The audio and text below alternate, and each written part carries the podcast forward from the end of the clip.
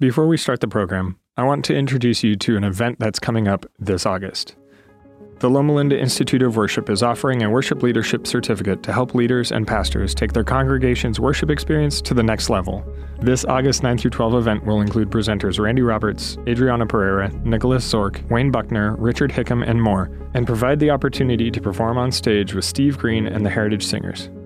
Come sing, pray, write new music, share testimonies and resources, and grow together with like minded worship leaders from across the world. Go to lliw.net to register. Welcome to the Loma Linda University Church Sermon Podcast. We hope you will be blessed by the message. When was the last time you felt lonely? Considering we just came from Valentine's Day, it reminds me of a meme that said, You don't have to be lonely on Valentine's Day if you've been lonely all year. What is the loneliest thing you've ever done? One internet suggestion on managing loneliness said if you're lonely, dim all the lights and put on a horror movie. After a while, you won't be alone anymore. Another suggestion said, I'm lonely because I got in an argument with the voices in my head today, and now we're not talking to each other anymore. Jokes aside, it might be easier to joke if you're not very lonely. So, what is loneliness? The last few weeks, as I prepared for today, pop group Backstreet Boys has been saying over and over in my head Show me the meaning of being lonely from their 1999 hit single. Miriam, psychologist Miriam Start Parent, is here to help us clear up the meaning of being lonely. She says loneliness is a normal response to the perception of being alone when one desires intimacy. It is different than solitude, which is the state of being alone. The distinction here is that the state of solitude is a desired aloneness that is often sought after. So, loneliness is actually the desire of intimacy. When have you felt alone? Someone recently said to me, Loneliness is the awkward kid in the high school cafeteria kind of problem. You don't want anyone else to know it, but you deeply feel it. People are lonely for various reasons. Sometimes it might be due to physical or mental health conditions, temporary circumstances. It could be life changes that seem either positive or negative. And in all these scenarios, a person can find themselves in social isolation with a loss of close, connected people, and yet still desire intimacy. We also cannot forget the obvious few years affecting loneliness and connection of our global society starting back in March of 2020. This year may have so far been one of the loneliest years of my life, of which I had what could be categorized as both a positive and a negative loss or change. You see, my mom passed away a year ago, as of Thursday. A negative.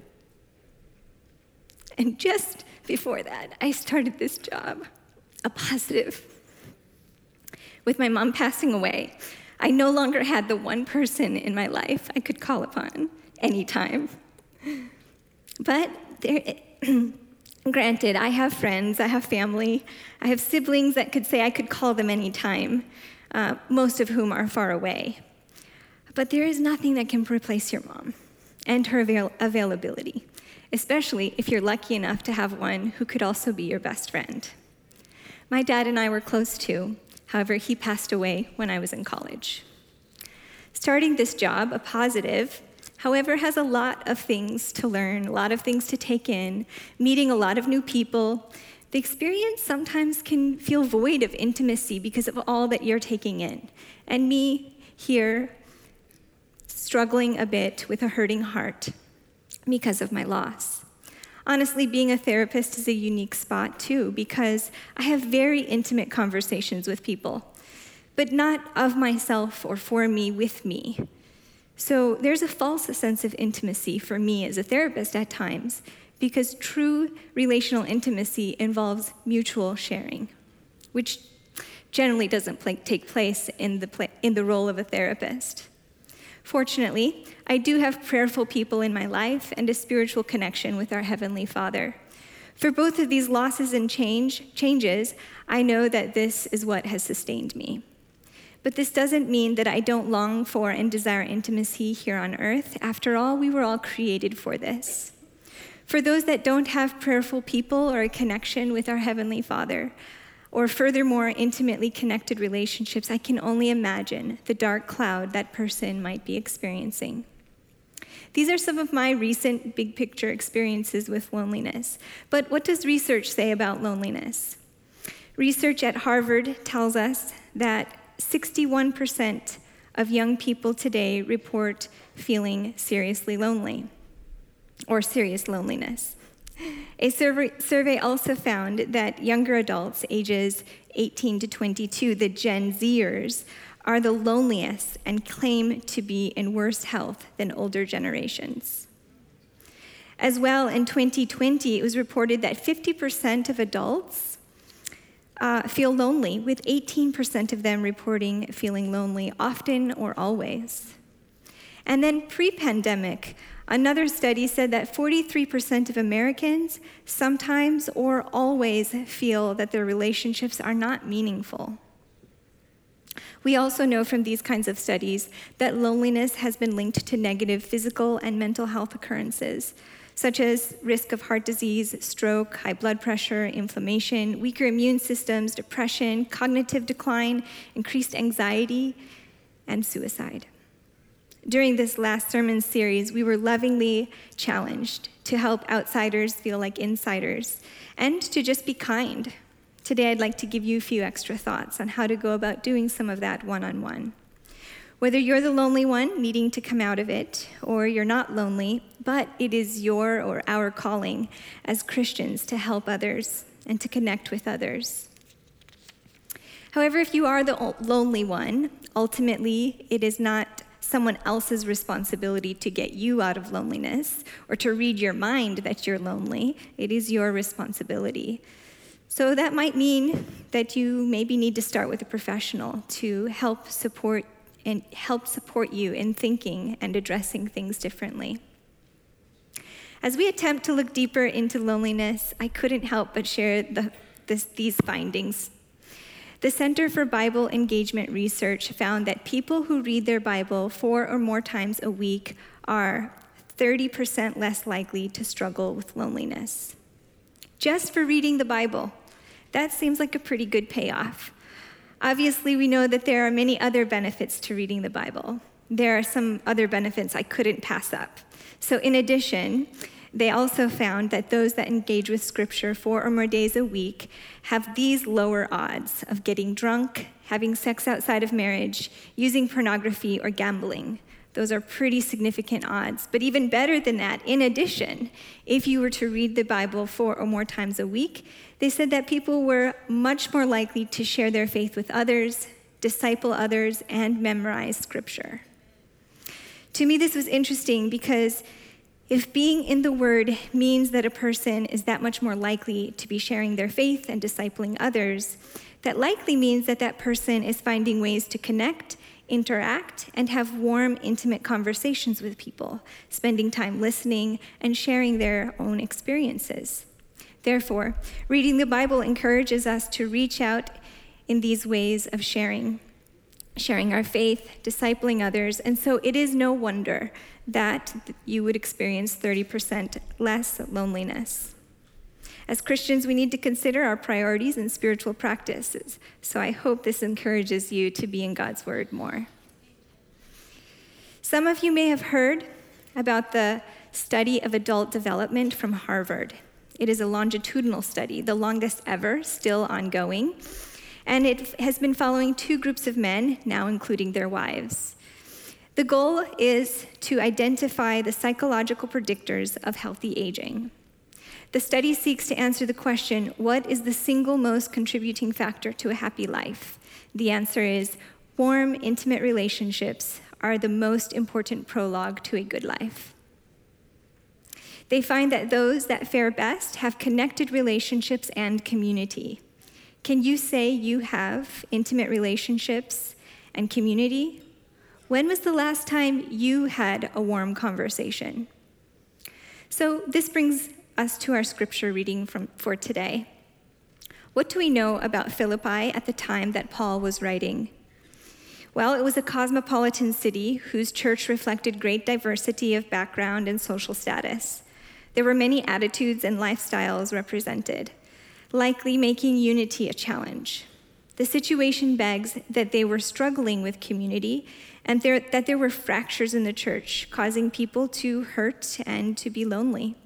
Then Paul said this to them Therefore, if you have any encouragement from being united with Christ, if any comfort from his love, if any common sharing in the Spirit, if any tenderness and compassion, then make my joy complete by being like minded, having the same love, being one in spirit and of one mind. Do nothing out of selfish ambition or vain conceit. Rather, in humility, value others above yourself, not looking to your own interests, but each of you to the interest of others. I think one of the summarized implications we could get from Paul in this passage is that loneliness dies and community thrives when we are humbly interested in others. So, what do we do with this? How is it that loneliness dies and community thrives? Well, in the book, The Six Conversations Pathways to Connecting in an Age of Isolation and Incivility, the author Heather Holleman suggests four mindsets to adopt to have loving, warm conversations. I want to draw from her work today by using just one word to grasp these mindsets as we extrapolate from what Paul is saying. So, Paul would say how to be interested in others. He would say through curiosity.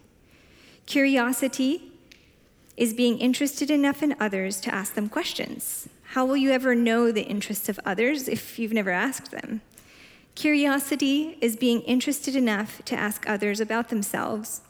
Dale Carnegie famously said in his book, How to Win Friends and Influence People You can make more friends in two months by becoming genuinely interested in, the, in other people than you can in two years by trying to get other people interested in you.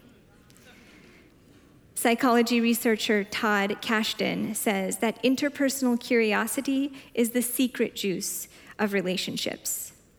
He further researched the reason curious people have better relationships, reporting that curiosity helps us deal with rejection, makes us less aggressive, and helps our social life. Someone once said, It's hard to be mad and curious at the same time.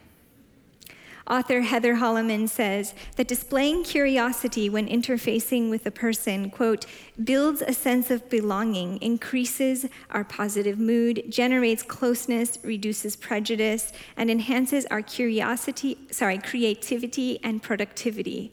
Wow. She also surmises that curious people desire new information about others. They believe they will learn something important and meaningful. She further reflects, saying that curious people have a humble and teachable heart. Paul agrees, because in verse 3 he says, Do nothing out of selfish ambition or vain conceit, rather, in humility, value others above yourselves. One story goes as such. A woman once went out with two different guys, and she fell in love with the second guy. When she was asked what was the difference between these two men, she said, I went out with the first guy and he was amazing. I mean, that guy knew so much. I think more than anyone I had ever met. And I was so impressed by his accomplishments and that he had just done so much. He shared a lot, and I w- it was quite an amazing experience.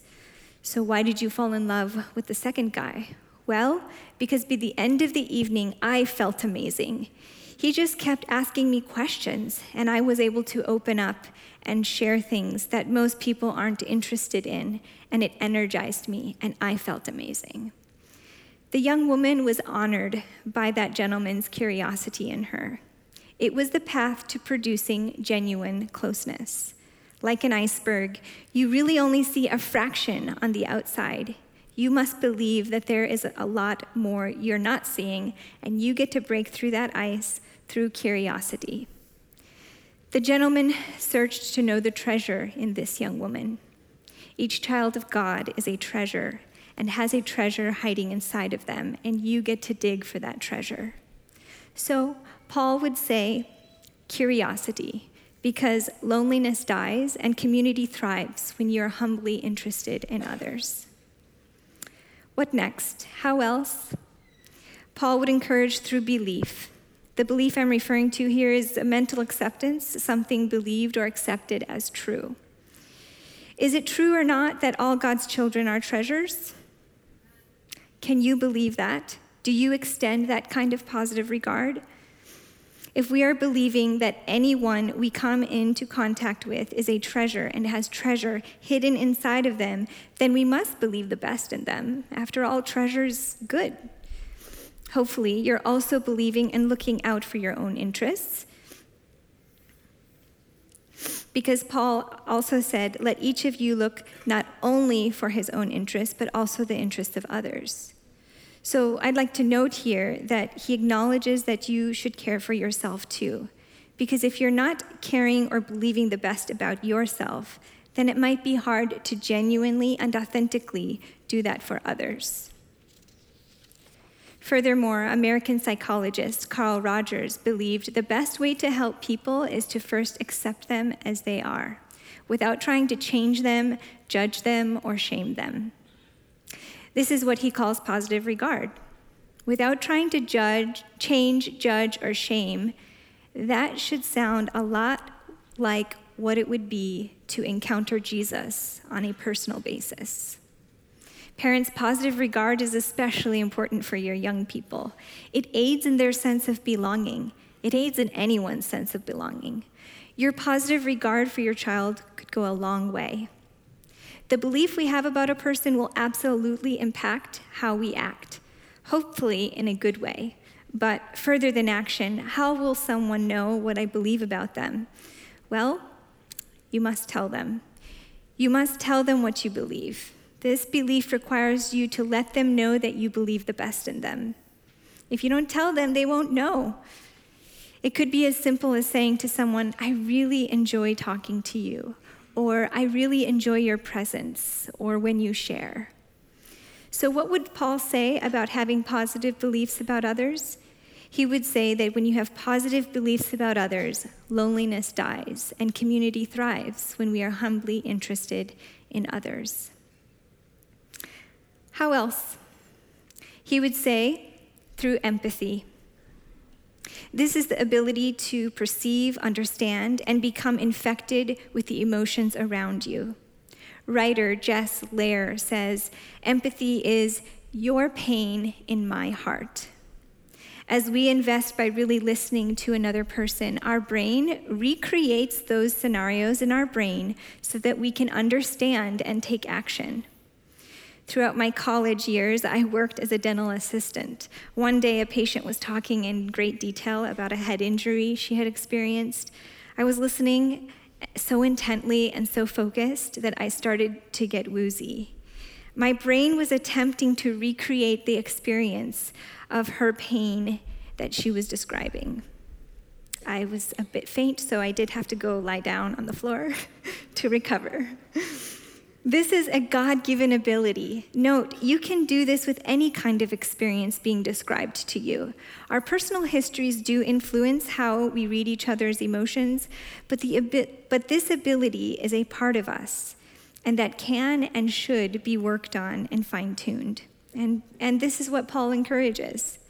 All humans have the ability to have empathy, thanks to mirror neurons. In the process of empathizing, we first suffer with the other, and then that is followed by compassion, which is a feeling of sympathy and tenderness. That feeling propels us into action, often causing us to sometimes even reach out to physically help a person. Paul is saying to step into empathizing.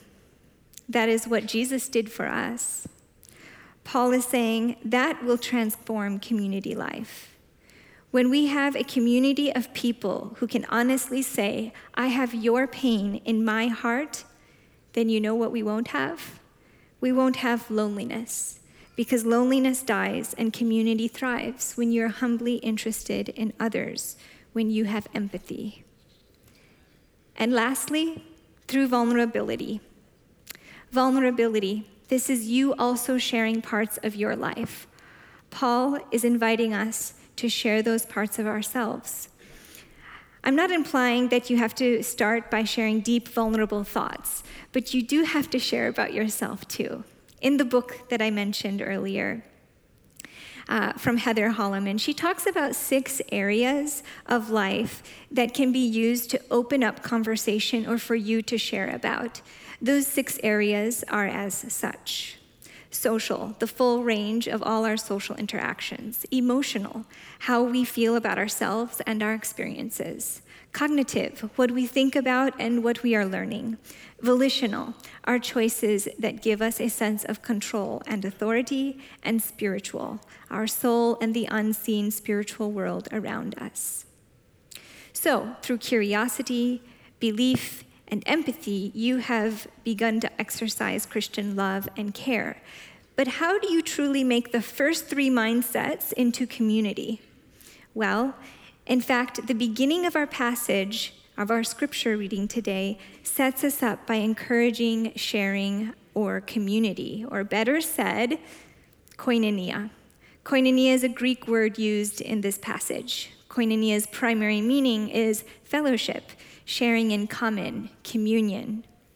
Paul sets up this chapter and section by highlighting and encouraging koinonia. Therefore, if you have any encouragement from being united with Christ, if any comfort in his love, if any common sharing in the Spirit, if any tenderness and compassion, then make my joy complete by being like minded, having the same love, being one in spirit and of one mind. As Christians, our koinonia with each other is based on our common koinonia with Jesus Christ. And if you exude the light of Christ even to unbelievers, you will minister to them and they will be drawn to your community.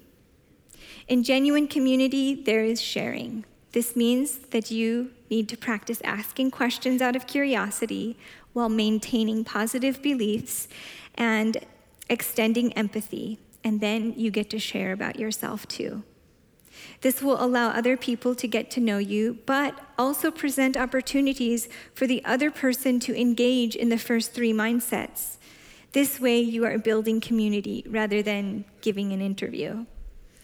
Paul is urging us to koinonia, community, because loneliness dies and community thrives when you are humbly interested in others not having any clue that I would be writing and spending the majority of my sermon today talking about community, my sister recently posted It takes six to eight pallbearers to lift you up when you're deceased. Imagine what you could accomplish if you had six to eight people lifting you up while you're living. I pray that you will encounter community.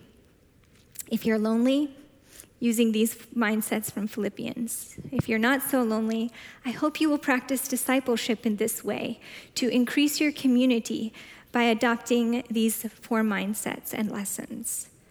For some, it might be a small community you already have and you need to nurture. And for others, it might be one that you need to start or look for.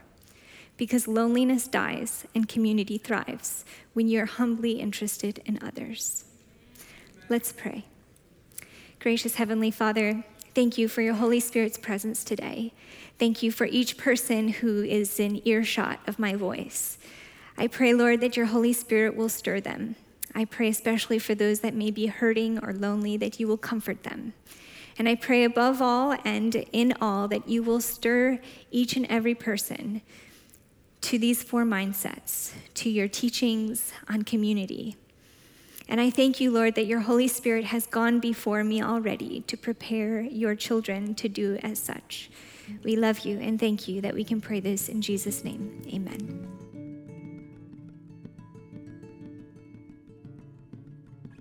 Find more podcasts, videos, church events, and how you can support the Loma Linda University Church at lluc.org.